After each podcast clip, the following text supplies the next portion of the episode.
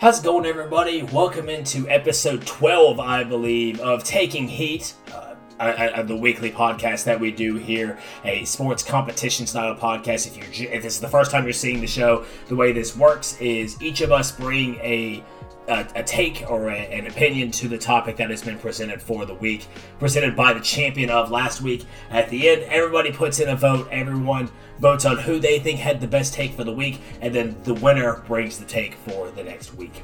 Pretty simple concept. My name is Blake Holmes, and I'm joined here tonight by my co-hosts uh, Cameron Woolwine in the top right, Trevor Tidwell in the bottom left, and Logan Porter in the bottom right. And this week's episode was brought forth by myself and Trevor as we were co-champions last week, and it is the most overrated athlete in sports today you know, I thought, yeah, we thought about maybe doing all time. That's something we can do in a future podcast as well. The most overrated uh, athlete of all time. But in this case, we're doing it. Just, we're limiting ourselves to the current day. Are these athletes currently playing their sports, and how are they overrated? That's what we're going to talk about here today. So, uh, yeah, basically, a pretty simple concept if you like what you see, if you like what you hear, be sure to again like the like the podcast on YouTube, on Spotify, uh, subscribe to the channel on YouTube, follow the podcast on Spotify. Again, if you're listening on either platform, they are available. There's a video version with my webcam on it for the YouTube video, or if you just rather have audio only, you can do that at Spotify as well. Taking Heat on Spotify, Nuggets Nation 21 on YouTube to bring y'all into the, the podcast tonight. Going back again, trying to get this week, uh, going back on a weekly schedule. How y'all doing tonight? Doing fairly well, I would say so at least. Uh, doing pretty good, you know. Getting to watch the Steelers fight for the number one overall pick, so that's always fun. um, postseason baseball, pretty sad. Uh, St. Louis really shit the bed against uh, Philadelphia. Not saying that the Phillies are a bad team, but like we can't shit the bed. oh, let me tell you, Cam, I, I, will agree. This right here may get used a decent little bit this season, um, based on how this season's going. I mean, there's some bright spots, but yeah, the Steelers, all in all, are having a lot of issues that will need to be addressed in the future. But that can that's a topic for another time, another episode. Once again, we are here to discuss the most overrated athlete in sports today. Uh, this is something to where this can mean a, a, number of things. It can mean a player who is looked at as a not you, know, you could say that this player is seen as really good, and they're just they're bottom of the barrel. They're not nearly as good as everyone says this. It could even be as small as this person is seen as a, the best player in the league, and you don't think they're top ten, they're top five. These types of situations to where they receive all this praise and all these high ratings, but you don't think that it is worthy. So, as is customary, I have my trusty wheel here. We're going to go ahead and bring that in this wheel has each of our names on it. Whoever it lands on, of course, will be the one that's presenting their take. And from there, we will remove names as we go. So, spinning the wheel for the first time, you can hear me clicking it several times. So, it will land on someone. It will land on myself. So, we'll go ahead and get started. And I want to go ahead and kind of talk about what I think constitute what really went into this decision making. Um, I thought for a number of different sports. I thought for the the NFL, I thought for the NBA, the MLB, things like that. And I will go ahead and say this one may be a little controversial. Um, there's definitely a personal bias here for me, but I'm tired of seeing this guy listed as highly as he is all the time. I've thought about in the NFL guys like Myles Garrett and. Um, Mac Jones was another one. Mac Jones is a little young to me. It's only his second season, so it's hard to really say for sure if he's overrated at this point. But Mac Jones was another one came to my mind. But this one is someone that I don't, I'm not a fan of for a number of reasons in the NBA. And I think part of the reason is once again because of his reputation and because he has been anointed in, in a lot of people's minds as the savior, as one of the saviors of NBA basketball in the upcoming years. Um, and it is someone who is polarizing. Either you love this guy or you hate him, and there's really no in between. Of course, Cam, you guessed him before the show. I'm talking about Devin Booker. Devin Booker for the Phoenix Suns. Don't get me wrong. I'm not sitting here and trying to say that Booker is not a top 20 NBA NBA basketball player. I'm not saying that he isn't one of the best young shooting guards, one of the best shooting guards in general in the NBA. That's 100% true. But I have seen lists out there. Some people that are willing to put Devin Booker in the top 10 and willing to put Devin Booker, even top 12 for that matter. He gets the cover of 2K. Just the consistent praise that he gets for stuff that I have a lot of issues with. He's a he's a fine player. Uh, I, I don't have any notes pulled up because again I'm not going to go too much into that. Again, statistically he is he's fine, but yeah, when you talk about last season, last season was his career best statistically. He had about twenty six point eight points per game, uh, f- under five assists per game, four point eight, a steal and half a block plus five rebounds per game. He shot 46% from the field and 38% from three um, on about 35 minutes per game. Now, am I going to sit here and say that is a bad stat line? Absolutely not. Uh, that's that's one of the best stat lines in the league.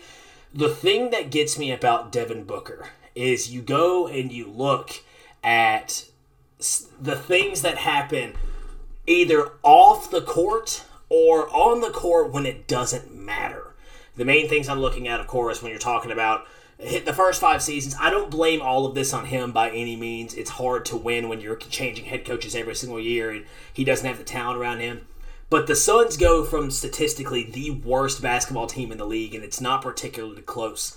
And one season he gets into the playoffs. The, ironically, it's crazy when when Chris Paul comes to town. They make a complete turnaround. This team looks uh, so much better, and it's a it's a it's a really good team. They get the second seed in the West. They play against the Los Angeles Lakers with LeBron James and Anthony Davis both hurt, missing games, and not 100%. They then go to the second round and they face the Denver Nuggets without Jamal Murray or Michael Porter Jr. The starting guards in that series were Facundo Campazzo and Austin Rivers.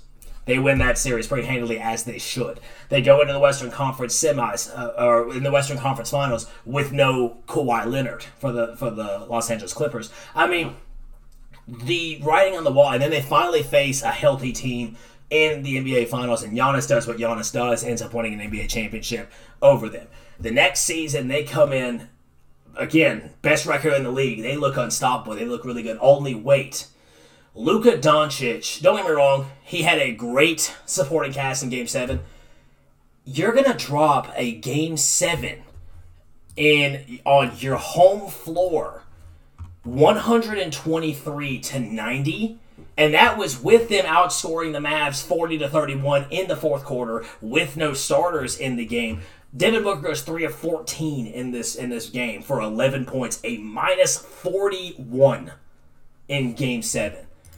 And I, I, look at it, and before the main thing that everyone talks about, obviously the, the blowout in Game Seven, but before when they were up three two and they're talking all kinds of smack, and you know uh, Booker's flopping and calling it the Luka special, and they're they're talking in the press conference, and Luka says the now famous line, "Everybody talking when they up, everybody talks when they up," and he just goes supernova for the rest of that series. But again, the thing that gets me about Booker He's incredibly cocky. If you watch the way he plays, if you watch the way he celebrates, he's so cocky for a finals berth in a relatively easy road to the finals that he didn't even win.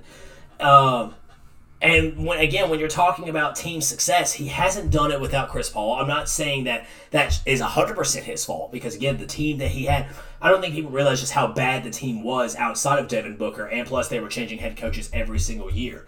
But the extracurriculars, the cockiness, the uh, and things like that. But even with all that, he still gets a ton of fanfare. He's still looked at as a top ten player in the NBA by some guys. I mean, I can name you twelve players off top my off top of my head, and you can tell me where you want to rank him over. I'll go ahead and do it now. You've got LeBron James, uh, Nikola Jokic, Joel Embiid, Stephen Curry, Giannis Antetokounmpo, Kevin Durant. You want to talk about Jayson Tatum, Luka Doncic. You want to talk about someone like a Ja Morant, you could put in front of him. Depending on what you're looking for, you can uh, look at a guy like Jimmy Butler.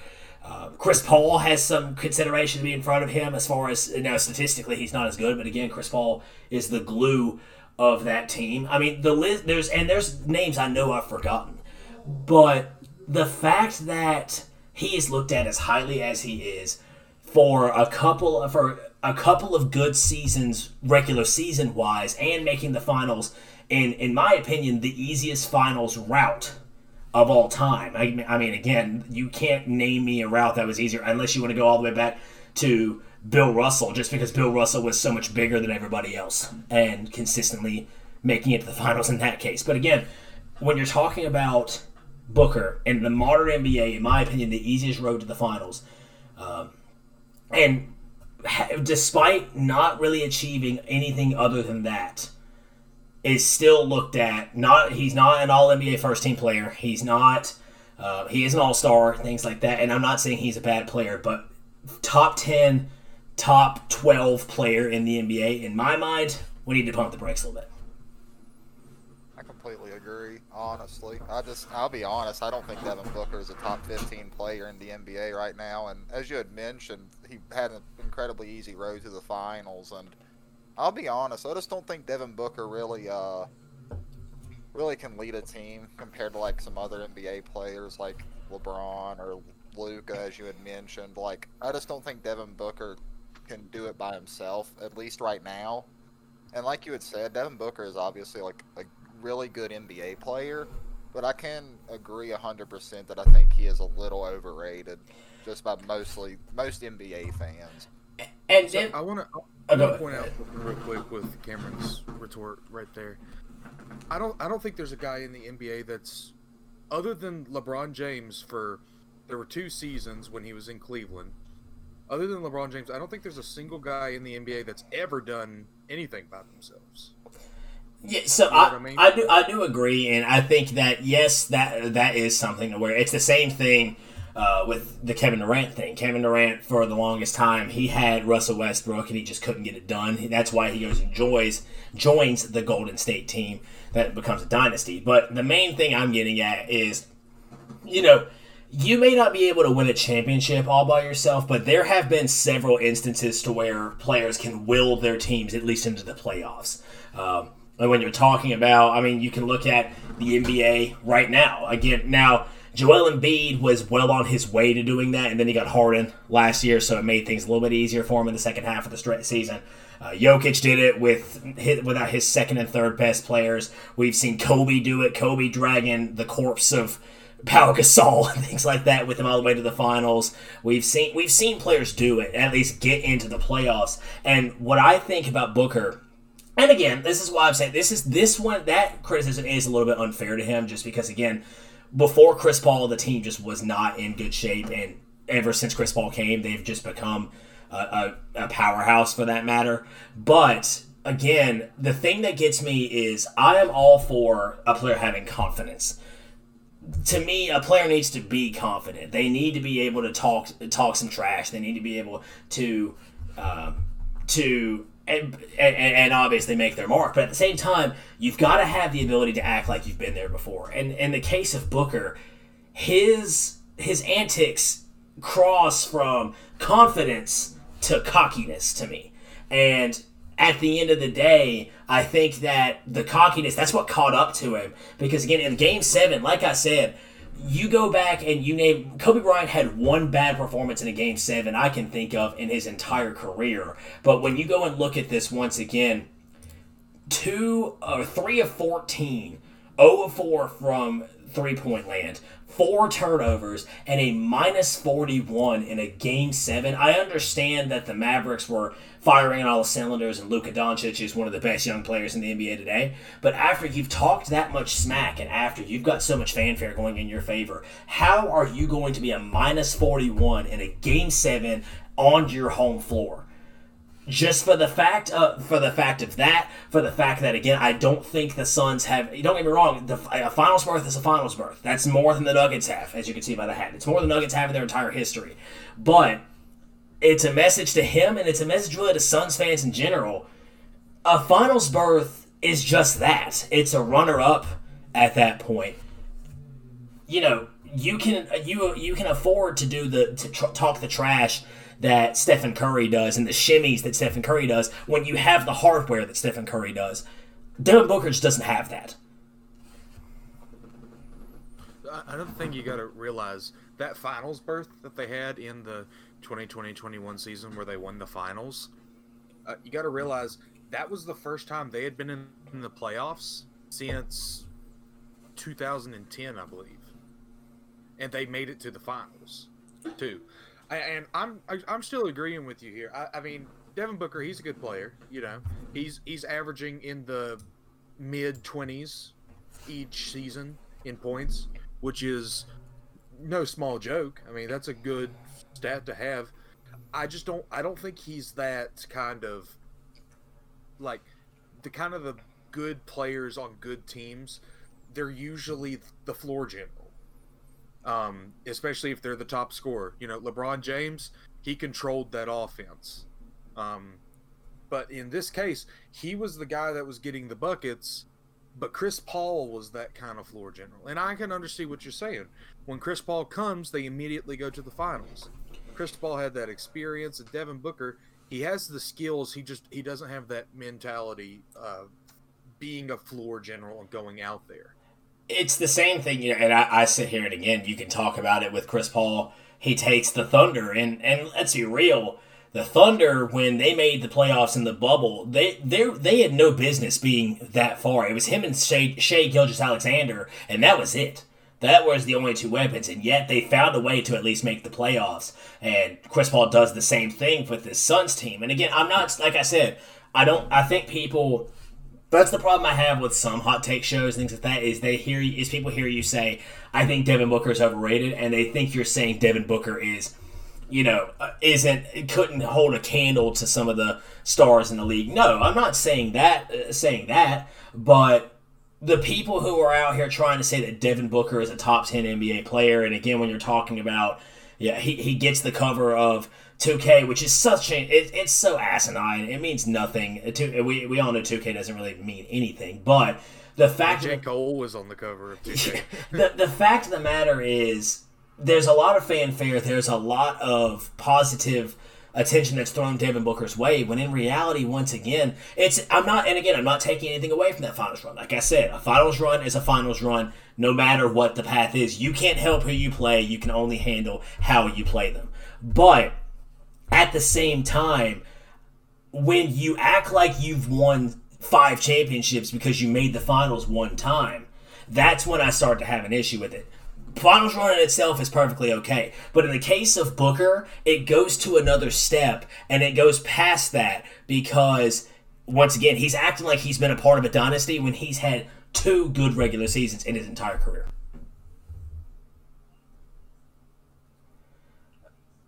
You have any questions or anything like that? Um, not super knowledgeable about basketball. Not one of the sports I I'm extremely into. Um, however, just looking at his stats that I have pulled up right here, um, seems like a solid shooter. Um, and like that is it. Like I don't see any other stats of him being overall one of the best basketball players um, especially with what you get, what you guys have said about, I guess, like his lack of leadership. He is a. He offers though is shooting. I mean, that's pretty much all I can think he can offer is just. He, he is a sol- I will say he is a solid facilitator whenever he has other weapons in the game with him. Whenever he can afford to, because if he he can pass if he needs to at times the thing that I have about Booker is, and this is the same thing. I this is the reason we did in episode three, I believe. Logan, I know you were. It was it was you, me, and Jacob Underwood. We did the top ten NBA players in the league, and I think I I had Jimmy Butler at number ten, and Underwood thought that was you know did not like that pick. But what the reason I I said that was when Devin Booker's shot isn't falling when Devin Booker isn't finding the bottom of the net, he doesn't know how to impact the game in other ways. Jimmy Butler, on the other hand, if his shot's not falling, guess what? He's going to play terrific defense. He's going to attack the glass. He's going to do everything he can to impact the game in a positive way outside of scoring. And like you said, Cam, when it comes to when it comes to Booker, yes, he can move the ball decently well, and yes, he can play defense when he absolutely has to. But to me, what gets me as well is when the shot's not falling, he cannot seem to figure out how to impact games in other ways. So this is embarrassing. I just pulled up the uh, because I had I actually had it in my notes on my smartphone the order of all of the uh, players that we did for that NBA ranking in episode three.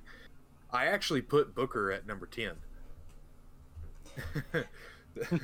so so I'm not. Uh, I'm, I'm not listen again. This is why I said it's a hot take, and the thing, the reason it's a hot take is because a lot of people right now in NBA media do agree with that.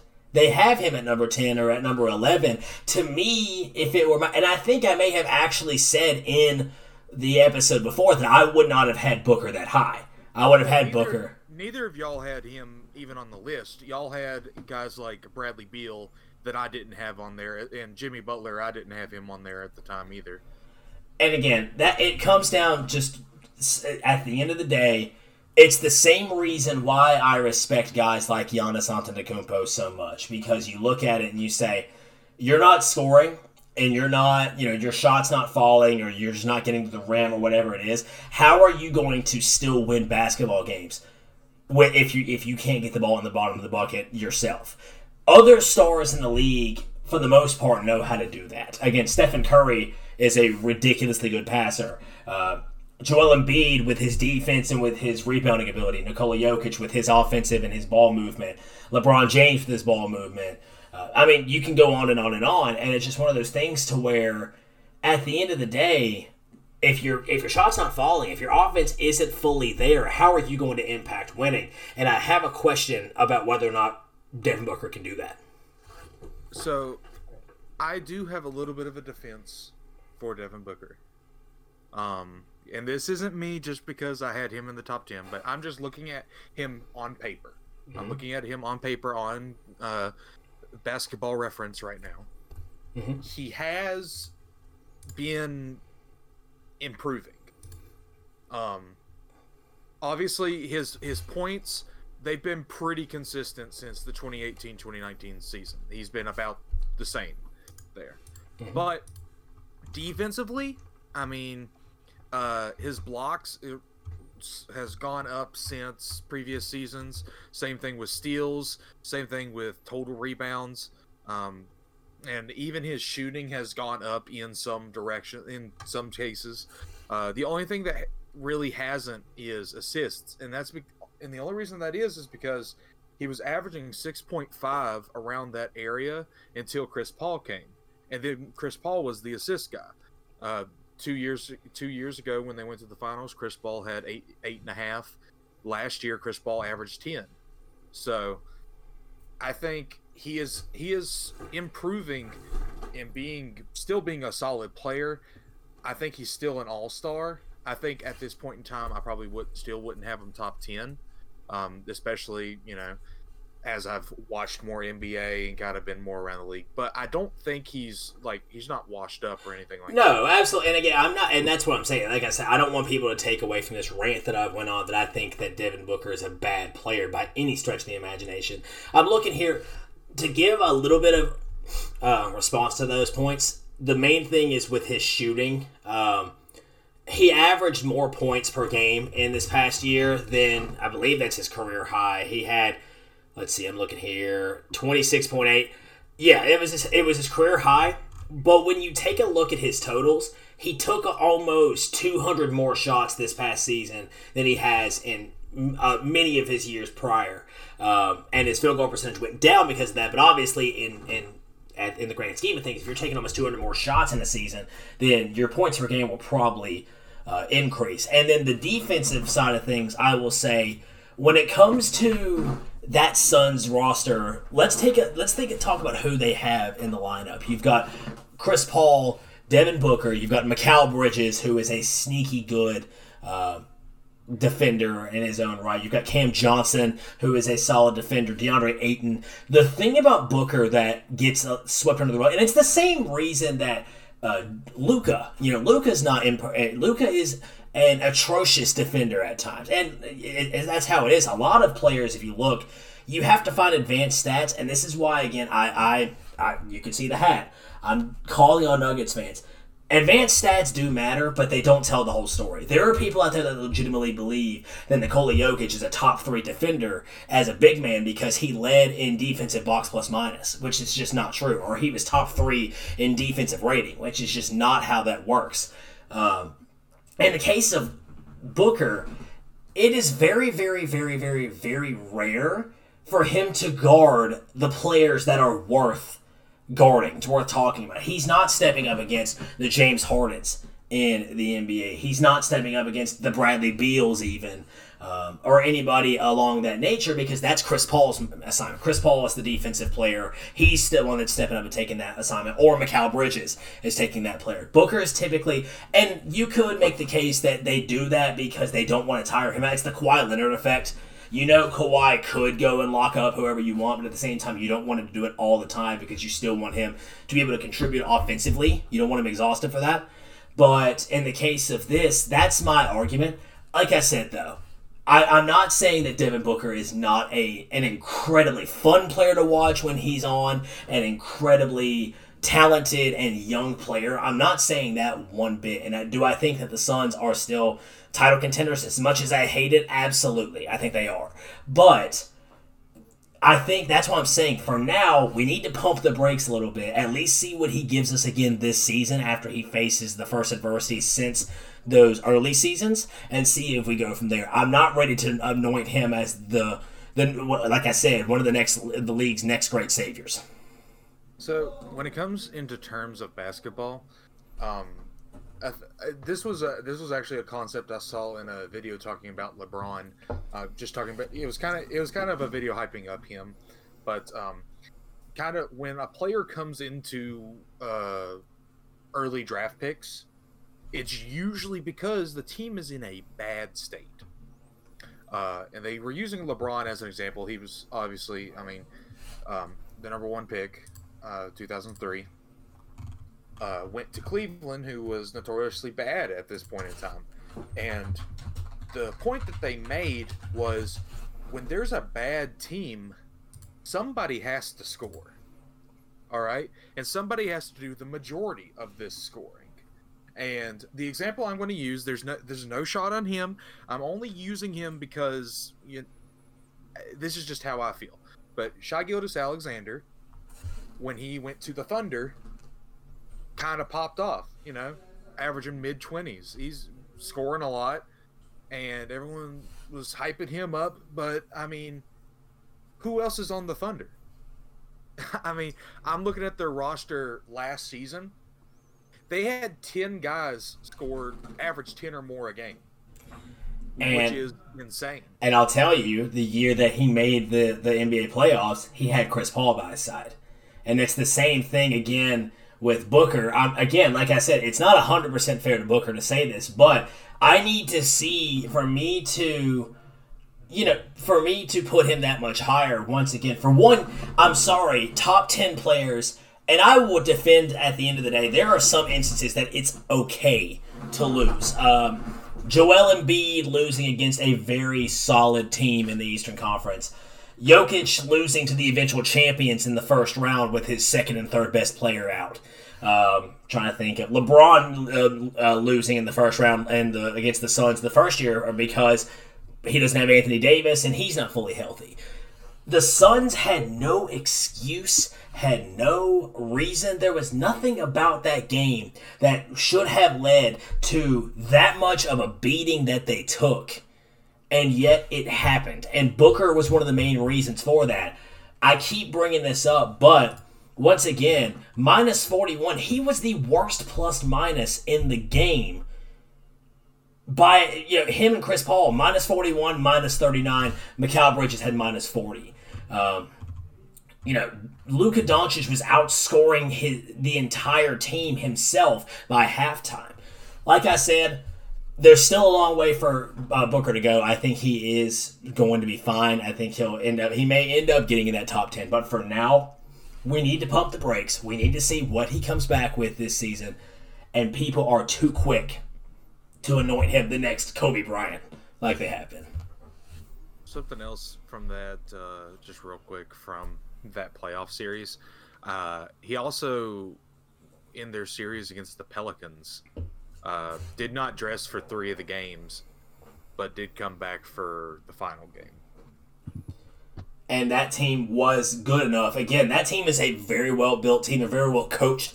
They finally have, found a guy in Monty Williams that can put together a really good scheme. Again, not saying that Booker isn't great. Booker is a fantastic NBA player, and he will be for a very long time. Top ten player in the NBA. Let's let's let's slow it down.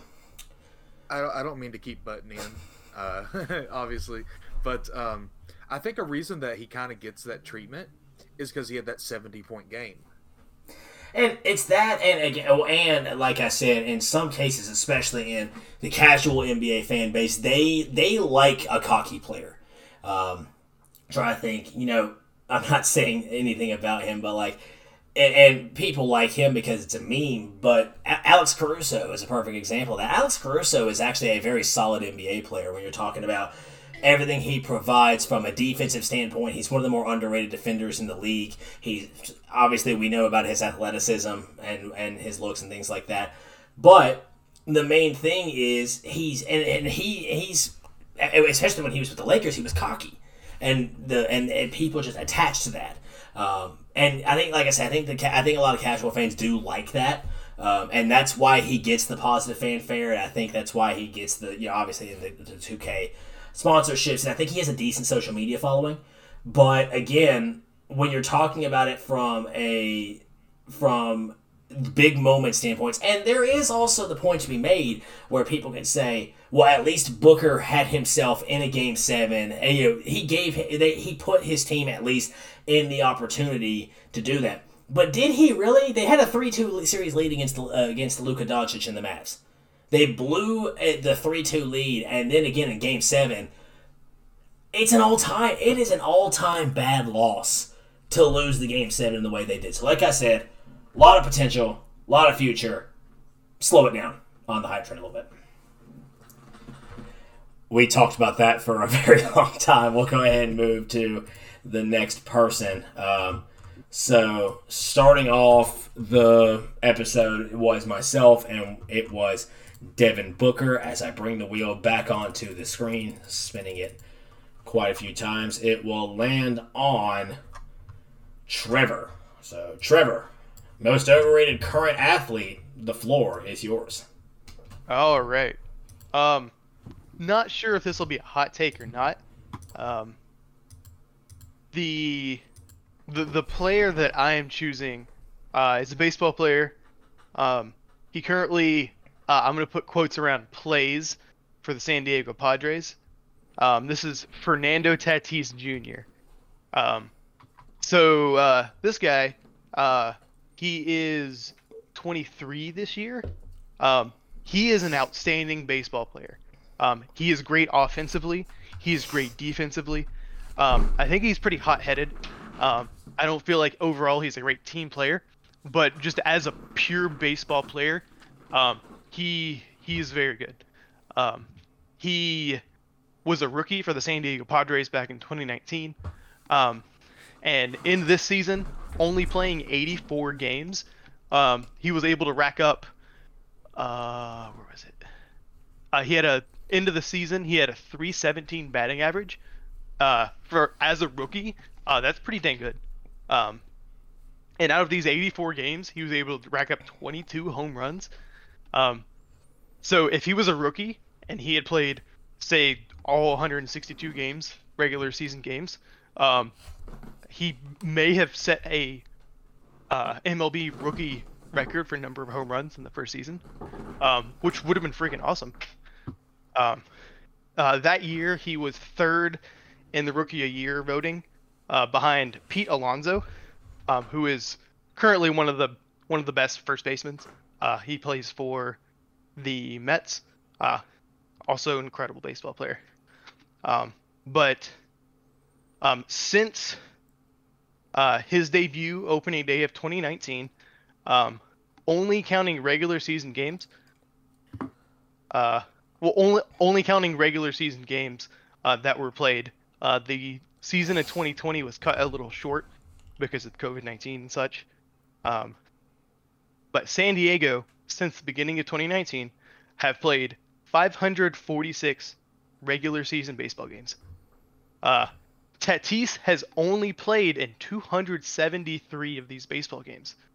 Um, so since he started, he's played 50% of the regular season games for his team. Um, some of this has to do with injuries. Um, he's been put on the injury list a couple times for a few minor things. Um, he dislocated a shoulder, I believe, sometime in last year or in 2020.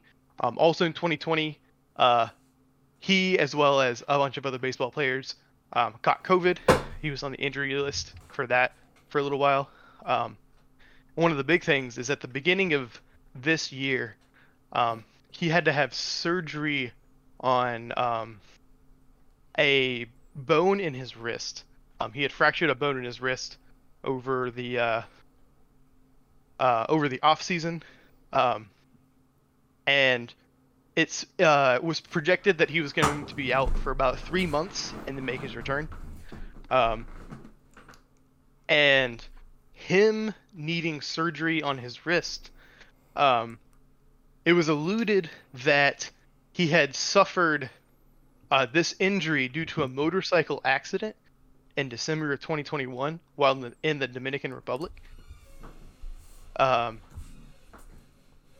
uh, whenever he was asked about this motorcycle accident um, after uh, it had been public, uh, he just responded with which one, uh, suggesting that he had been in multiple motorcycle accidents that off season.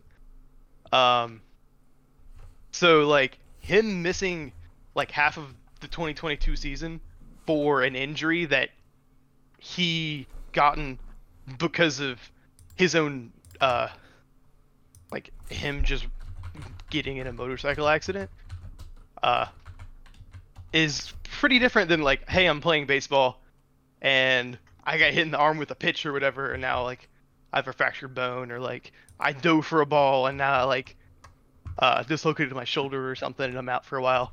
This is uh in my whole opinion this is just him being dumb and missing half of the season for his team um, and then basically like right whenever he was supposed to come back this season, um, he was suspended for 80 games, which is just under half a season, um, because he tested positive for an anabolic steroid. Um, he claimed that the positive test uh, came from a medication that he took to treat ringworm, um, which uh, to me sounds like he didn't have the force, like the mind to think ahead to be like, oh, what is in this medication that I'm taking that someone prescribed me? And oh, hey, look, it's it ends up being a small amount of steroids. Um, so basically, uh, in the past four seasons since 2019, he's only played 50% of the games with his team, um, including him being able to play zero games in this 2022 season with San Diego Padres. Um, currently, the Padres, uh, they played. Oh, Blake, who did they just play?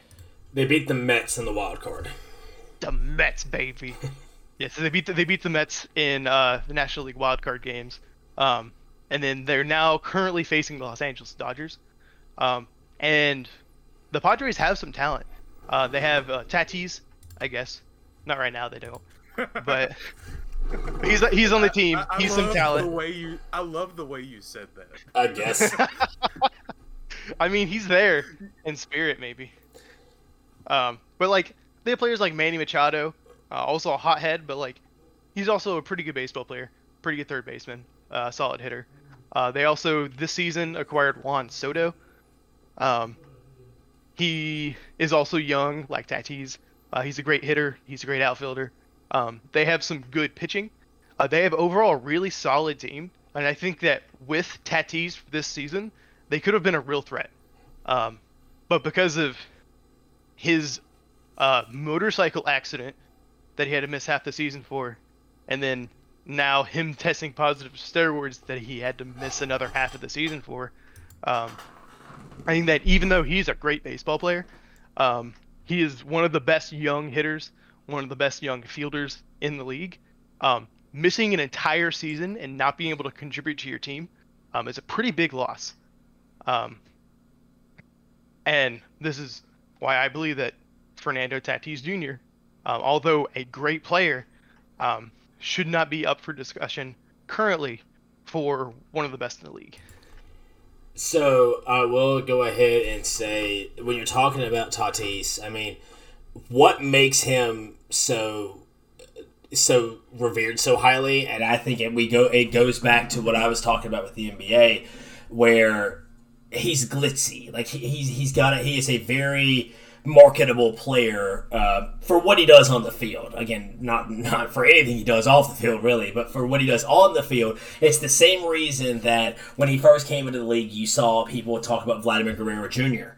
as much as they did. It's the same reason that.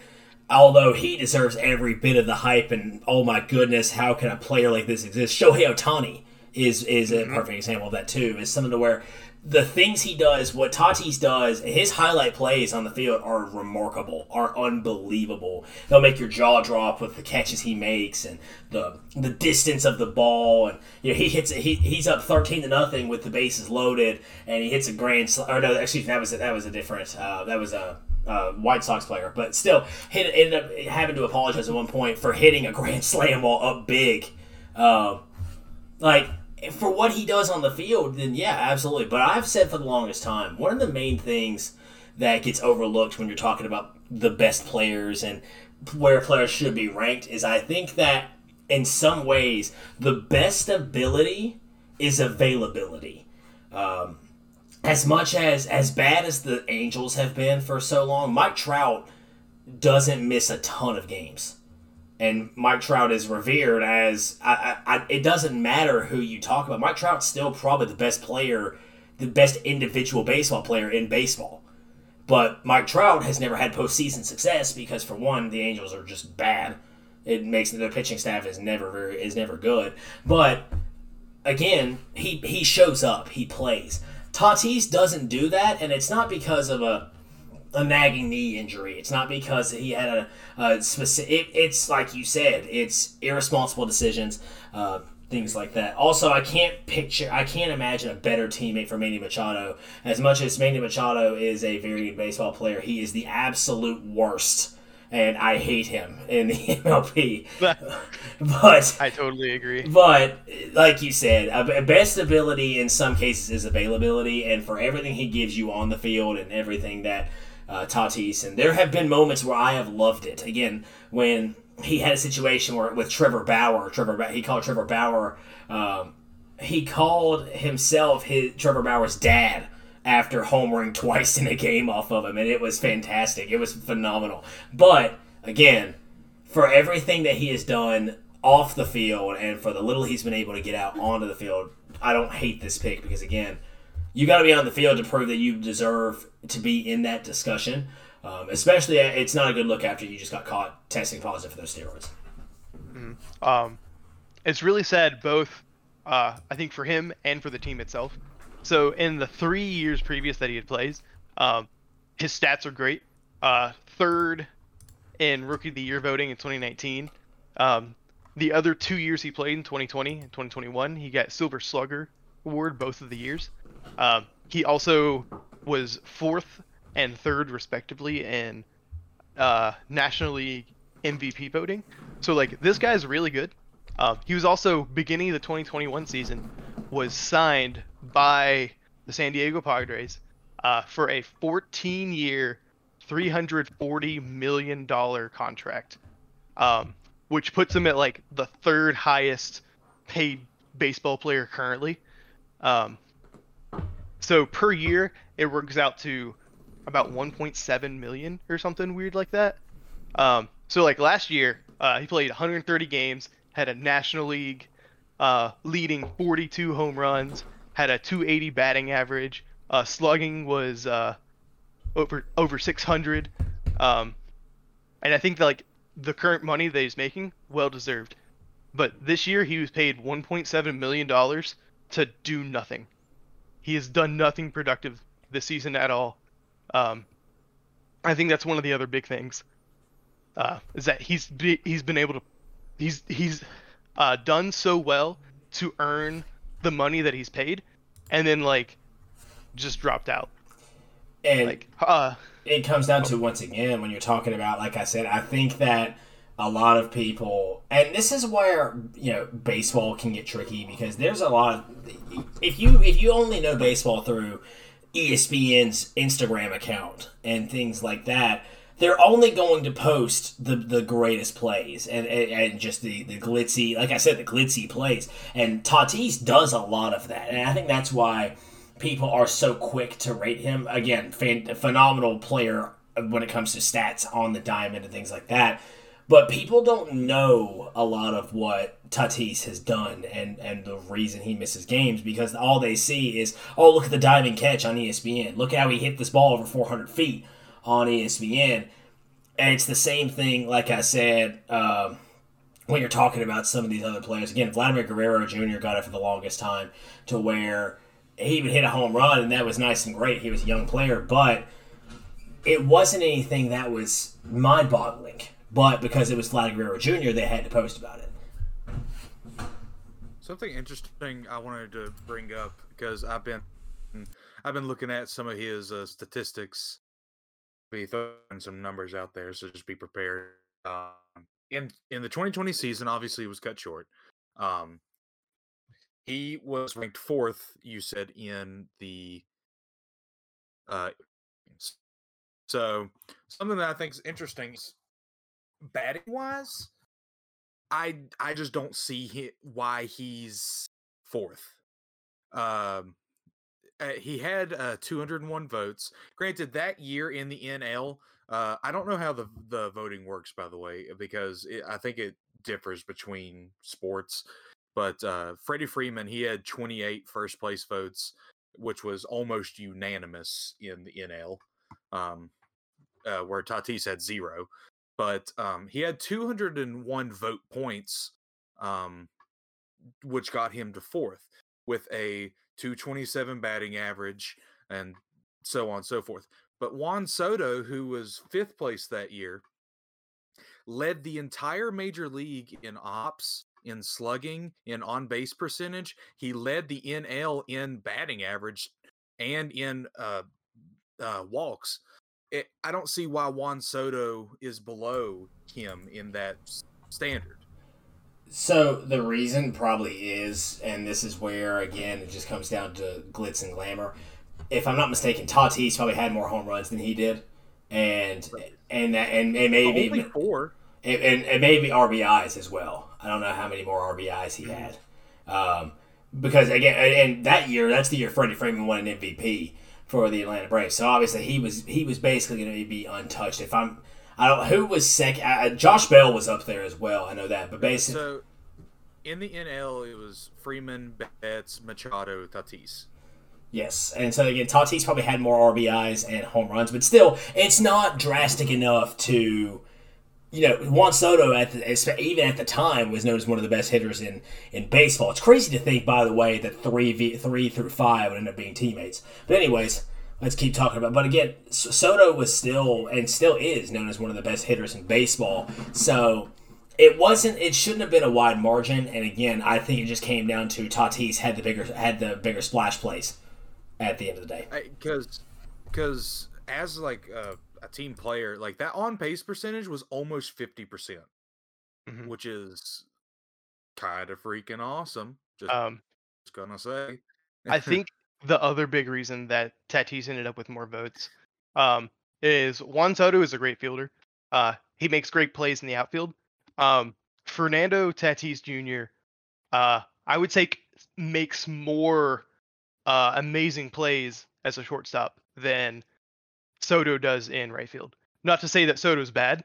I just think that Tatis has more opportunities to show his glove, and that was That's- a big reason that he got more votes. Uh, they they there's usually a pretty good glove at the shortstop position, Mhm. or at least I feel like that way. It is.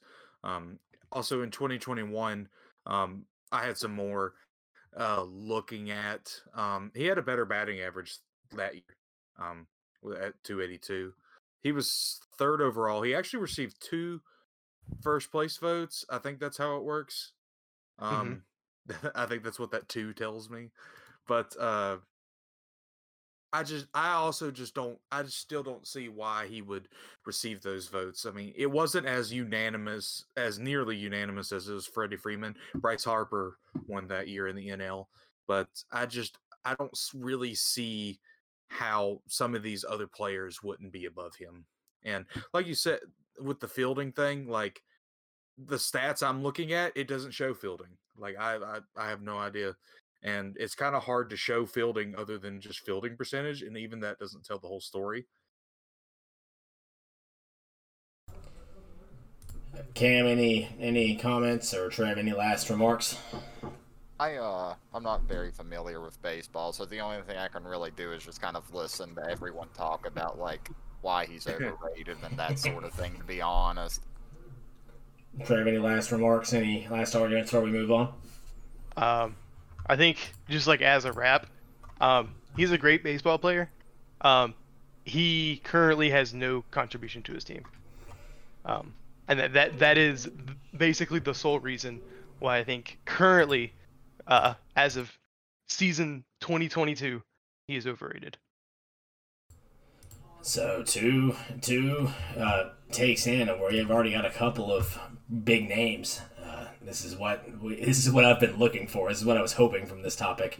Um, I bring in the wheel once again, spinning it now. This will be the second to last person, and it will be Logan who will be uh, bring, bringing his pick to the table. Logan, take it away. The floor is yours. All right, so I would like to start off with my honorable mention because I was debating two um, players, and I'm not gonna lie, both of them I just personally kind of just don't like, and you know, but that's kind of how takes go. You know, there, there's bias in it. Um, I don't think as as people, I'm not saying there any, there's anything wrong. It's just eh, in their sport, there's just something I don't like about it. You know what I mean? Um, and some of it could just be the hype. You know, I'm not a big fan of you know just coming out of nowhere being the top dog. Uh, my honorable mention was was going to be Patrick Mahomes. Um, he won. He did win an MVP, but I just think after that MVP year, I just don't think he was. He's all that. You know, I think he's good. I just don't think he's he's deserving of the hype that he's getting though. But that's not my pick. That's an honorable mention. My pick though is another big name player from the NBA. I'm going to say Kyrie Irving is very overrated.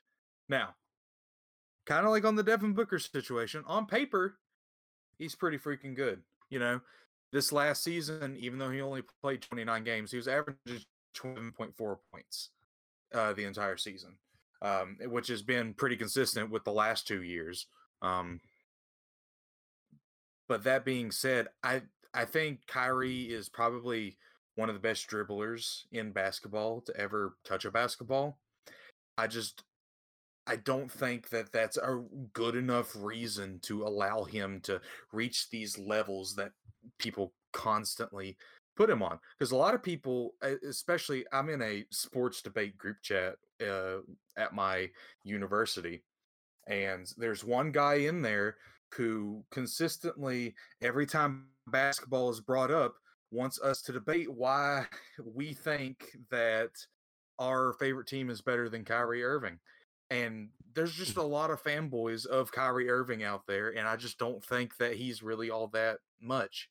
Um, he had a good year um, in, in Cleveland before he left. He, you know, Cameron, you talked about it earlier, I believe, in an earlier episode where he, uh, with the LeBron block in the finals, the finals. with with the Kyrie three to win the game. You know, I you know I think he had a good year there, and I think he was pretty solid. I just don't think he was the guy. You know what I mean? Goes to Boston.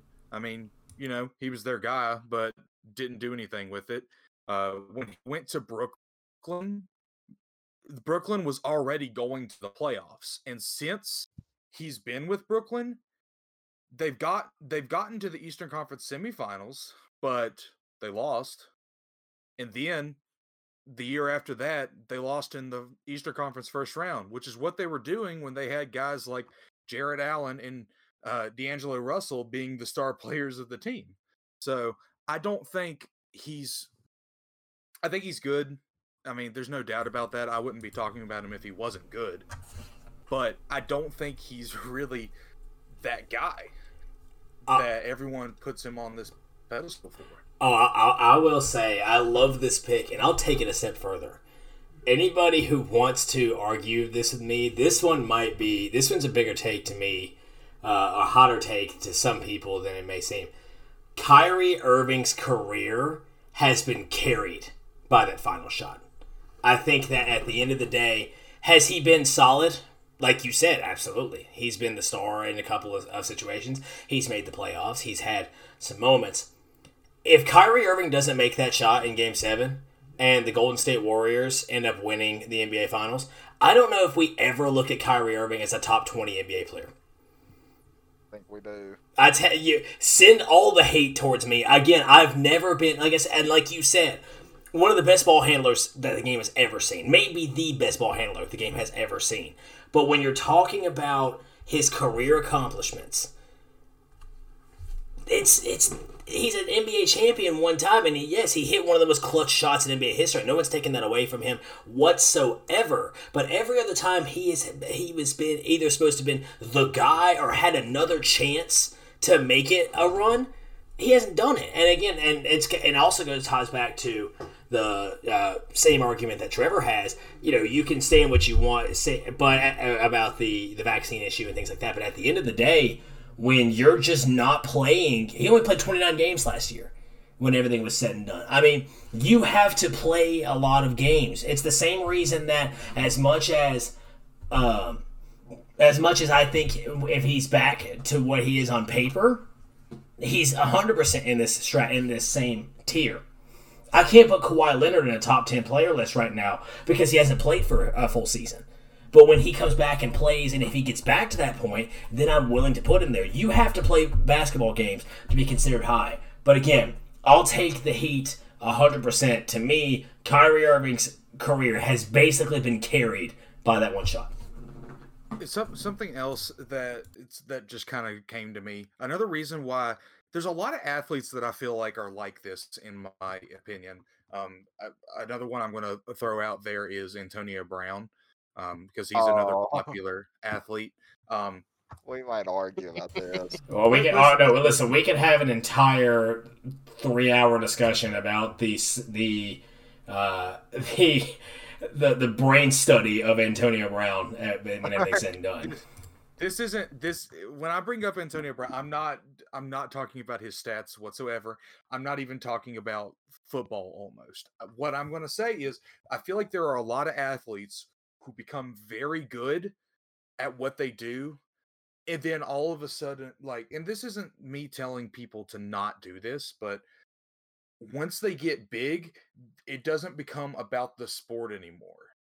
Kyrie Irving, you know, like we said, he hits that shot and then now he's not a basketball player, he's a basketball personality.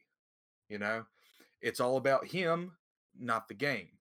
Antonio Brown, Antonio Brown got big, and then it kind of became the Antonio Brown personality. There are other players like that too. Patrick Mahomes, I feel like that's the same thing with him. Ezekiel Elliott, same thing with him. Uh, it just goes down the line. There are a lot of players who do great things in the game, and then once they hit that peak, they still be good. They're still good, you know. They don't just forget everything they learned. It just feels like all of a sudden they're not worried focused on the game, they're focused on themselves. And the thing about Antonio Brown is, I yeah, you bring him up, and it's a good case. I will say there have been reports that the AB. Now he made he was not as much of a psychopath as he was in like Oakland and towards the end of his Pittsburgh career. But you know, there were some reports that he was kind of always cocky as far as that goes, and just Mike Tomlin did an incredible job at hiding it. But exactly, I mean, the fact of the matter was he was always crazy, but he he kept it under wraps, and he was very uh, kind of reserved about it up until he got his big payday and then he gets the payday, and then obviously he gets his entire brain rearranged by Vontaze Burfict in a playoff game, and that may probably doesn't help things either. But I do see what you're talking about because Kyrie Irving, it really does seem like he he he, he treats basketball as a secondary thing. And does he do? And I, am not a fan of Kyrie Irving. Does he do some good things? Absolutely. Uh, some of his activism and things like that. He does stand in some ways for good for good causes. But when you're talking about in him in general, when you're talking about a guy who recently got caught for retweeting Alex Jones things and saying how he it, it, it seems like he's a guy who just wants to grab headlines. He's not focused on what's on the court. And not to bring it back to my honorary pick, but Patrick Mahomes. That's that's the reason why I almost picked him as well because at, because you know he hit all the news for making the no look throws and you know scrambling all around for 20 seconds and then throwing a deep pass that gets a touchdown or something. He did it. Everyone went crazy about it, and then he tried to keep doing it when he couldn't. There, he threw a lot of interceptions last year. I think it was last year at least. Um, he threw a lot of interceptions trying to do that same stuff. There was one, I think, in the playoffs um, that people got really mad at him about because it was an interception to lose the game. And if you watch him, he does the no look pass into an interception. Uh, so it's, you know, kind of just play the game, you know, go be good, be the best you can be, play the game. Cam, Trev, any any remarks? Um, something that may also uh, help your claim, Logan, is that um, other than like knowing that Kyrie Irving exists and he plays basketball, the only thing I know about him himself um, is him shooting that game winner of Game Seven. Like that is it. Um, but like looking at his stats, he seems like a solid player, but uh, based on what you guys say and the little knowledge that I have about him, and the only thing I'd heard about him is him making that one shot, I totally agree that uh, th- this guy is a is a good pick for uh, being overrated. And I want to say this too, like literally, we're not saying he's uh, same thing. Again, with all these players, we're not saying they are bad players. Literally, Cam had in a segment in the first episode of this entire podcast, he had he had the LeBron James block as the most clutch play of all time, but Kyrie's shot was right below it. And when you're talking about it again, Kyrie Irving's game seven shot against the Warriors over Stephen Curry's outstretched arm is one of, if not the most clutch shot in NBA history. But again, like that's what I, like I said to me, a lot of his career in my mind, even the and I follow the NBA very closely. I'm I, i am a huge basketball fan in general. A lot of his career has been carried by that one shot. And in general, the NBA has kind of exploded in popularity since around the Steph Curry era. Um, it's just it gets a lot. It was getting a lot of views. Um, it was getting really popular, especially with children. Um, and this isn't me saying anything bad about that, but um, the average height in the United States is below six foot. Um, and point guards look like four foot midgets against seven foot tall centers. You know what I mean? So you know, they kind of see Kyrie Irving out there. And how how tall is Kyrie? Kyrie is Kyrie, I believe, is six foot one, but I could be mistaken about that. It could be a little taller yeah. than that. His basketball reference has him at six two. That makes him just a little bit taller than I am. When you see him on the court being all short like that, you know, when you're a short person, which is the average in the United States, um, which is below six foot, which is how you feel when you're watching a game, seeing a point guard against these giants. You feel kind of related to that. And I think that's why point guards are so popular. Um, because the average height, like I said, below six foot. These guys look below six foot, even though they're not. A lot of people get stunned when they realize Steph Curry is six three. Like he he he is he is still tall. yeah, a lot a lot of the population will be looking up at Stephen Curry, but when you look at him in the NBA, because he's you know he doesn't have a, a, a, ton of weight on his bones with muscles, and he relies so much on offensive game. You like you said, le- people legitimately think he is four foot five out there playing against.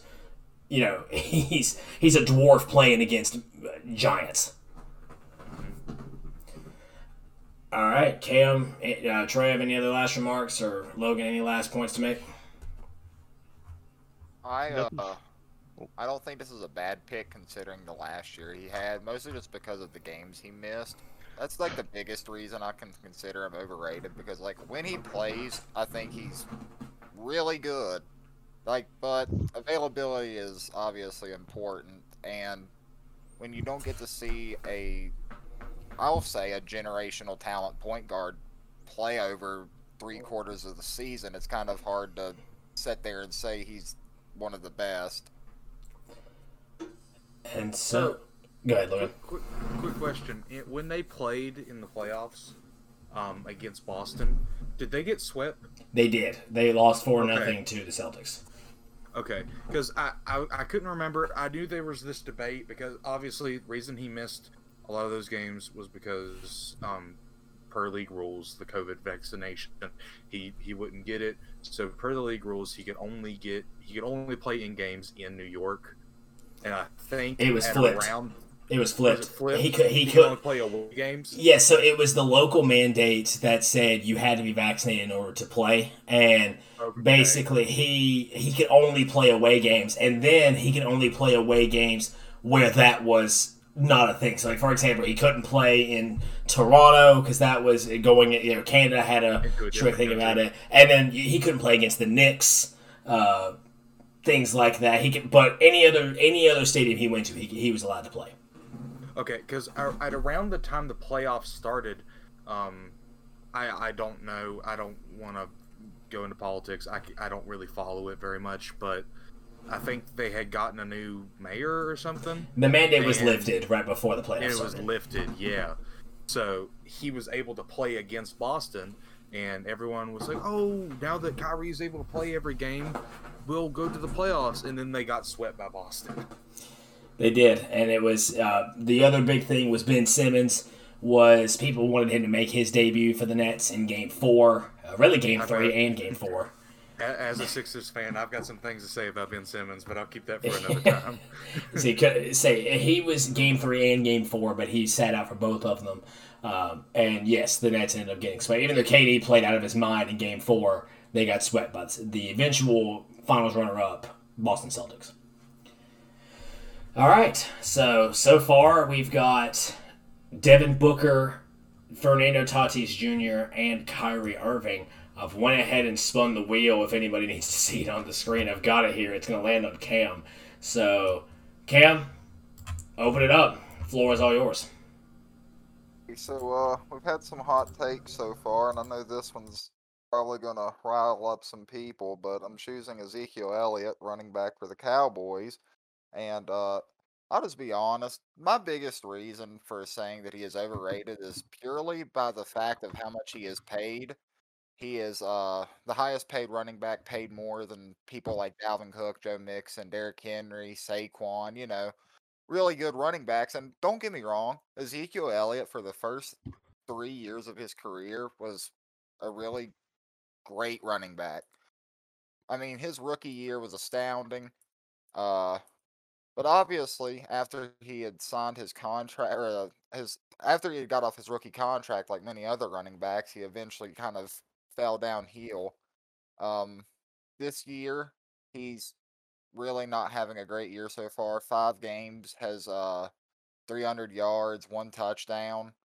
The backup for Dallas, Tony Pollard, has almost 40 less rushing attempts and is only 50 yards behind him and has one more touchdown. So that's not really good. And like I said, like Zeke is not a bad player by any means, but I just don't think you can really consider him a top. I don't even know if you can really consider him a top ten running back anymore. And I'll just be honest, like I just genuinely don't think he's a top ten running back anymore in the NFL. So Zeke brings in an interesting question, and it's the same concept that a lot of teams have asked every single season with the draft. And there have been teams here recently that have been dealing with it. It's do you draft a running back in the first round? Not only with you know, with Zeke, it wasn't just do you draft him in the first round. They drafted him number four overall, um, and this was coming after a very very good career at Ohio State. Ended up winning a national championship there in the first college football playoff, um, but in the recent years, not I would go. I would even go as far as just to say that Zeke is being outperformed this year by Tony Pollard. He's been outperformed by Tony Pollard for the past two years. And last year, he uh, Pollard was a very very good. Uh, back uh, in the backup position, and of course he's he's also a receiving back, which that's not what Zeke does. Uh, he's never been a receiving style back, but Pollard for what he's been able to do. And you see this all the time once again with a lot of first round first round running backs. I mean, there's sort there's questions within the Steelers fan base right now about Najee Harris, and you see sometimes it can work out. You look at a guy like Todd Gurley, who for a, lo- a long time had some very successful years with the Los Angeles Rams, um, but at the end of the day, like you said, the money he gets paid the performances that he's put up. He doesn't have the offensive line that he used to anymore. And I'm saying that as in that's a bad thing for him because obviously you're starting to see the cracks and you're starting to wonder if it's the same thing. I don't think it's it's funny to me because for the longest time Ezekiel Elliott got the fanfare and got the praise for being a top five running back in the league, but DeMarco Murray never got that uh, that level of praise. He never got that level of fanfare, even though he had similar stats, if not better, behind the same offensive line. Am I sitting here and saying that DeMarco Murray deserved to be in that same uh, category? Not in my opinion, but neither did Zeke, if DeMarco Murray doesn't either. See, the biggest thing for me right now is just like, if Zeke didn't get paid the amount of money he did, I don't know if I'd be having this argument. But the only counter argument I think I have is that I think the running back position is the easiest position to try and say that someone is overrated in. And my biggest argument right now is that, like, yes, Najee Harris this season is not performing well at all, but the difference between the Steelers and the Dallas Cowboys is the Dallas Cowboys are actually winning games and actually being able to stay in games, unlike Pittsburgh. So Zeke should, in theory, be able to be used way more than Pittsburgh is able to use Najee Harris just for the pure fact of when you're down by 15, 20 points, you can't really run the ball. The other thing I will say too is you're talking about you know, Zeke being over, your Zeke being paid as much as he is. The thing about running backs, and there is also a theme around the league that um, the only reason you extend a running back or you pay them big money is if they are a future Hall of Famer. Again, you don't. There's a reason why a lot of teams, you, you go through and you look at some of the best. Let's go through some of the best running backs in the league. Derrick Henry, I believe, was a number it was a second round pick. Alvin Kamara was a second round pick. Dalvin Cook was a second round pick. A lot they were not first round, you know, front front of the line, top of the line guys. It was not people fawning all over themselves to pick them early in the first round. And Zeke, and you, you sit here and you think about guys once again. Uh, did Zeke have enough of, of the stats, have the the success to get the money he made and the money, the contract he got from Dallas? And realistically, when you look at the amount of running back, the amount running backs make and things like that, and for the the contracts that people let running back to go on, no, it, I, I do agree. I don't think he was deserving of the contract he got either. Um, so me being not extremely uh, knowledgeable in, in NFL. Um, hasn't hasn't Dallas had a current, I guess, a recent history of overplaying, overpaying their players who aren't performing? In some cases, it depends on it depends on who it is. Uh, now, you could say Dak Prescott, but Dak Prescott's more so because of injury. It hasn't been. Oh, okay. Uh, he hasn't necessarily when he's been on the field and he's playing. He actually plays really well, but he just can't see the field right now because he, he had a he had a horrendous injury last year, and then he's uh, working. I believe it's a wrist injury that he's going to be coming back from here soon. But uh, and then you, you look at guys like Amari Cooper, who ended up getting traded to Cleveland this past year, and he was solid. He was a fine receiver. Maybe not worth the amount of money they gave him, but still a very solid receiver in his own right. Um, other than that, I mean, the defense, the defense at times. Uh, now there's going to be players that are Micah Parsons. I don't even want to know how much money they're going to have to give him when everything's when it's uh, he's off his rookie contract because it's going to be outrageous. Um, but they've had some hits and misses. Okay. Uh, I guess Dak Prescott was the other big name that I know they paid a lot of money for. Um, and I guess because of his injury, uh, he hasn't quite produced uh, overall throughout the his contract currently the numbers that they kind of want. Uh, but it's it's understandable. He's he's injured. Uh, but I totally agree, Cam.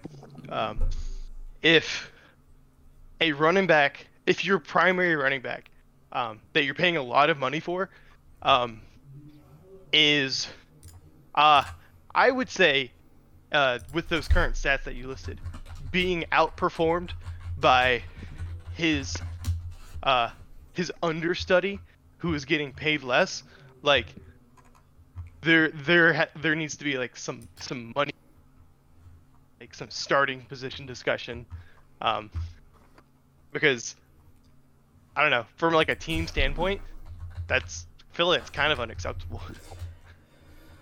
I am looking at it right now just to compare, and again, when you're you, you talked about it, the stats wise, Tony Pollard's not that far behind. When you look at the contracts and things like that here, Tony Pollard in the upcoming season is going to be making at a base salary nine hundred sixty-five thousand um, dollars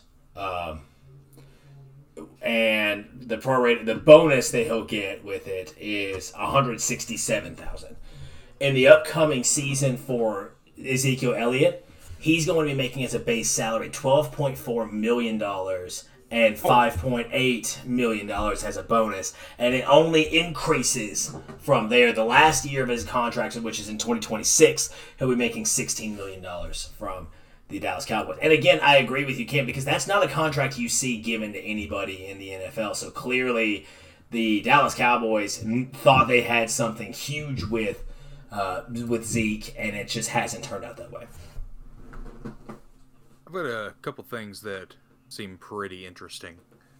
Uh, first off, in uh, his his rookie season, had over sixteen thousand yards um, two years later, he had 14,000 yards. Both of those seasons he played and started for 15 games. I think you mean 1,400 and 1,600. Just what did I say? 16,000 and 14,000. you're breaking records. yeah. Oh my god. Might be. I saw, you're, I saw you're good. Like us, no, you're good. That's why I just wanted to make sure. I was like, did I miss something, or is he the greatest football player of all time? Nah, you good. Might be. Might be. all right. So, um, uh, yeah. Whoa, that's crazy. but um, that was in 2016 and 2018. In 2021, he played two extra games, but had 400 yards less than the 2018, 600 yards less than the 2016. And you could say it's down to touches, but his rookie year, he had 354 touches, um, which was less than he had in 2018, and he had more yards that year. Um, I mean, another thing was uh, in uh, 2017 he only played 10 games and almost had a thousand yards at that point. And if he would have been able to play, I think he would have had another phenomenal year. Um, but it, it just it, from then on, it just kept dropping every single year. And another just interesting little tidbit that I found. Uh, in 2016, which was his rookie year, he was voted number four in the NFL AP MVP voting. He was also voted fifth in the Offensive Player of the Year voting. But he got second place in Rookie of the Year to Dak Prescott, who was in neither of those. I just think that's kind of weird. Yeah, those awards are weird just because it's a, it's a quarterback driven thing. Now, yeah. offensive player of the year, yeah, it was one of those things. And plus, the other reason people wanted Dak to win rookie of the year was because of the story that was when Tony Romo got hurt, had his back, had another back injury, and Dak Prescott came in and they went 13 and 3, went all the way to the playoffs, and then got beat by Aaron Rodgers on one of the greatest throws you'll ever see a quarterback make. Uh, but regardless, it was. I think the reason Dak won the Offensive Rookie of the Year that year was more so for the story, not necessarily because statistically Zeke was the better player. But the long story short, with everything you said as well, like you said, there was a stretch in time where Zeke was a solid running back, was a really good running back. But in years, I think he had some injury history and some injury issues. But once again, you have to take that into consideration. And the fact that the Cowboys gave him that money is something that I think is going to haunt them for quite some time. Because again, this is just year. I, I had it pulled up. I believe this is just year two year. of year yeah, two of like six years that they're going to be paying this money. Free agent, I think, and I think it's 2026. 2026 is the last year on his deal. Yeah, I mean, I'll just be honest. Like, Ezekiel Elliott's not going to. I mean, he might perform average at best for the next year or two, but it's just I don't know. You really shouldn't extend the running back for that period of time. I'll just be honest. Like, it's just not a smart move considering the way that running backs in or running back injuries have occurred in the NFL. It's just not it's just not something that a team really wants to do. Running backs, especially like nowadays, honestly, don't even get off the rookie contract before they sign with a new team. It's, so. Times are changing, as they say, and again, in the, the NFL today, especially, you go back and you look at some older running backs, and even then, their running their careers didn't last unless you have a guy like Emmitt Smith, who was an Iron Man, who played like 18 seasons, whatever it was in the NFL. Uh, but you look at a guy like you know, Barry Sanders only played like 10 seasons, I believe, in the NFL. Walter Payton didn't play all that long. And then you even look at the guys from now. And, and the thing about running backs that is so amazing is the drop off is so severe. I mean, Le'Veon Bell was drafted nine years ago. I'll also I'll give you a, another example. I, I I don't think there's any. The only person you could say that was in this person's stratosphere as a running back in our lifetimes was Adrian Peterson, and his in his high. Adrian Peterson was an MVP. was a was an unbelievable player. LaDainian Tomlinson looked like one of the best running backs, one of the best football players I had ever seen when he played for the San Diego Chargers, and he was. I mean, he was unbelievable. You bought Madden to go play as LT, and that was pretty much it.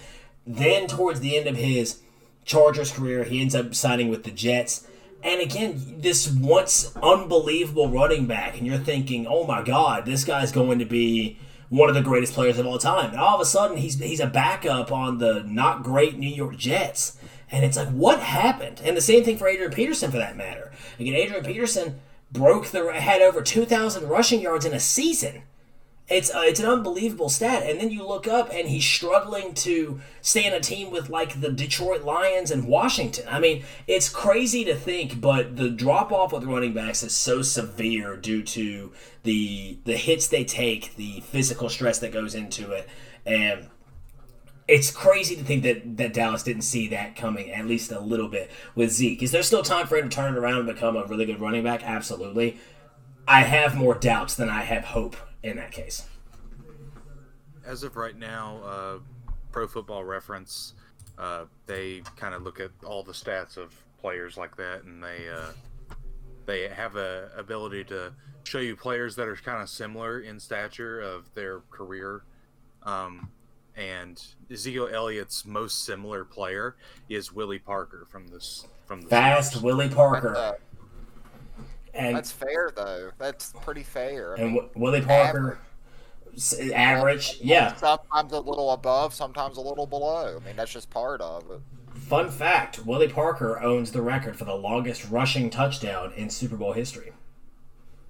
That is a thing. He did. He broke it against the Seattle Seahawks. Anyways, uh, any any last remarks from anybody before we get to the voting, or are we all good to go? What's I'm ready. Thing. All right. So refreshing for those of you listening at home. Once again, I have brought to the table Devin Booker. This is the most overrated athlete in current times. Uh, I brought to the table Devin Booker. Trevor brought uh, Fernando Tatis Jr. Logan brought in Kyrie Irving, and Cam brought in Ezekiel Elliott. So I see all of you are sending me your picks right now. I am going to go ahead and spin the wheel, revealing the first pick on the podcast will be Trevor's pick. And so as I open it up, the vote goes to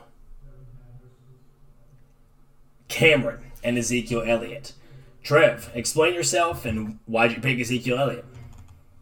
So, I guess the big reason is uh, this guy got a, a big boy contract, getting paid millions and millions of dollars uh, to be, um, fr- from my uneducated NFL perspective, um, a mediocre to kind of good running back.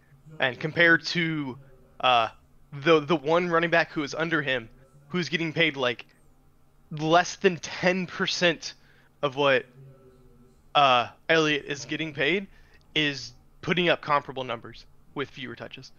Um, and I don't know compared to like all of the others, uh, the other two that uh, you Blake and Logan brought up, um, this this one kind of resonated with me because like he used to do really well.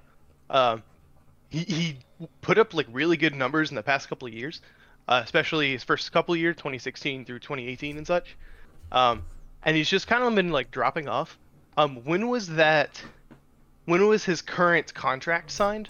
It was mentioned- 21, I think. Can't can fact check on that. Like it, it was like 20, 20, 20, 21 season. It's like it's Okay. football. I don't know what actual year it would be actually signed. If that makes any sense. Yeah, that makes sense. Um, it just like just looking from the pure stats, um, if if he were putting up numbers from like 2017, then like I totally understand how much they're trying to pay him.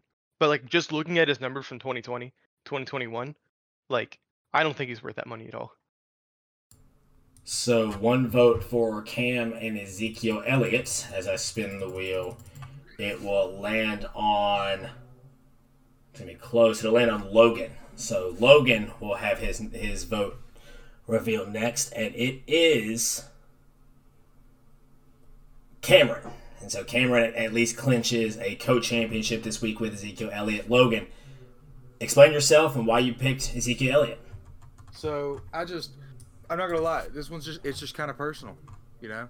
Like Zeke, I, he's just overrated. He is. He really is. Um, when it comes down, he had a good season.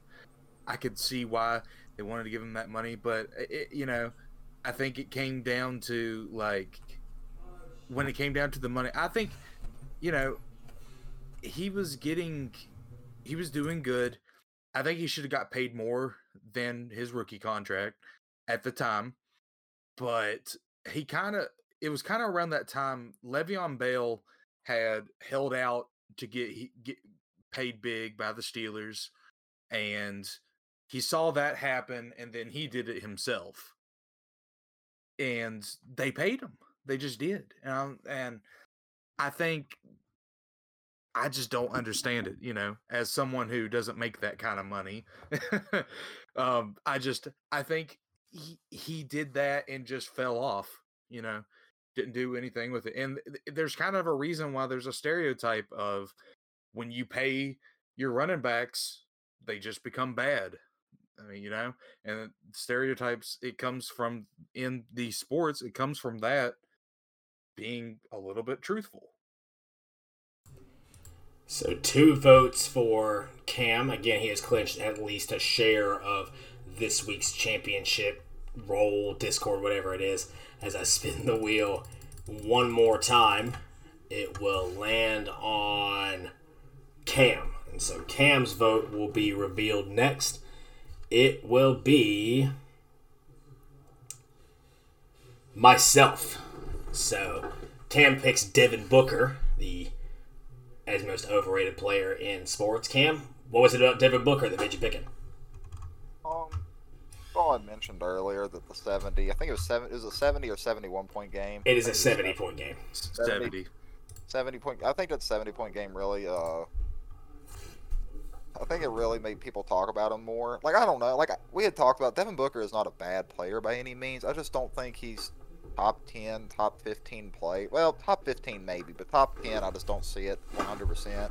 I just don't think he has the capability to really lead his team to like another deep playoff run. I think Chris Paul had a big deal with that. And like obviously every NBA player needs help. I just don't think Devin Booker right now is where he needs to be. Like 100% not a Hall of Fame player, and he definitely t- acts like he is.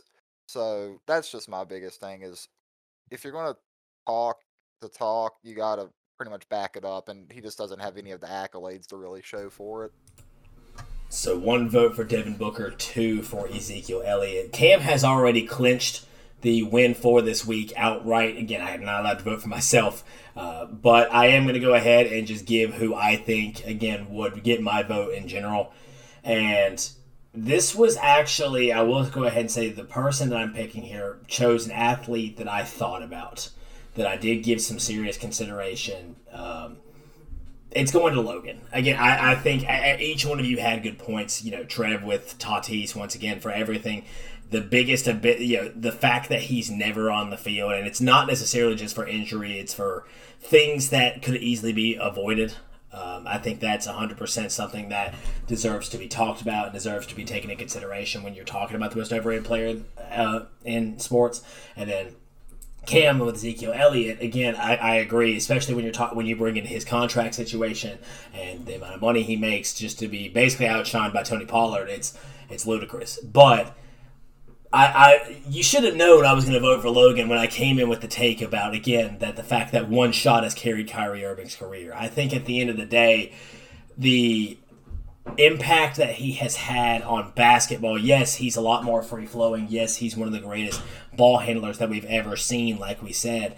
But again, when you're talking about a player from an offensive standpoint, or from really an all around the court standpoint, he had one good run in the playoffs. And people say what they want about.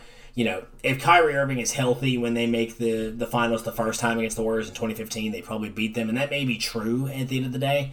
But Kyrie he's only really shown up in one big moment, and that is the moment. And it's a great moment. It's one of the greatest in NBA history, and he will be remembered as a great for that reason. But without that shot and without that moment, Kyrie Irving, in my opinion, is not a top 20 NBA player in at, at really at any point in his career. And I think that at the end of the day, I have to take that into consideration. So Logan gets my vote, but that brings the totals to Cam with two votes on the week, and he will be the outright champion. Um, with Ezekiel Elliott. So, Cowboys fans, all your hate goes to Cam. Be sure to direct direct that towards him. Um, and yeah, with that being said, Ezekiel Elliott, in our opinion, the most overrated player athlete in sports today. Cam, any last remarks for your championship winning week? Uh, feed Zeke. Zeke. Uh, and the Cowboys again. Now that it's it's astounding that they have only lost one game with Cooper. Uh, one loss. They've only lost one game of the season. And Cooper Rush is their starting quarterback. We'll see if they can continue to do it as they still have the Eagles in their division, who are looking ridiculously good. We'll see how that goes. Um, but yeah, Ezekiel Elliott probably going to be benched here soon for Tony Pollard. Um, yeah, that's basically to do it for this week. As is customary, the Discord role goes to Cam for the week, and he will be bringing the topic to the table for next week's show. Uh, again, if it comes down to yeah, we'll we'll have that. This show should be uploaded about Thursday night, and then we're looking to get back on that weekly schedule. So again, Cam will bring that topic to the table, and we will do it all over again.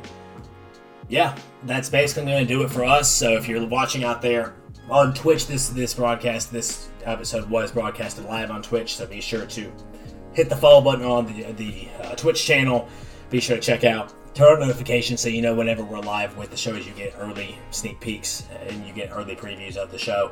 And if you're listening on Spotify and YouTube, you can check us out on Twitch, Nugget Nation 21, and once again, vice versa, taking heat on Spotify, Nuggets Nation 21 on Twitch on, on and on YouTube.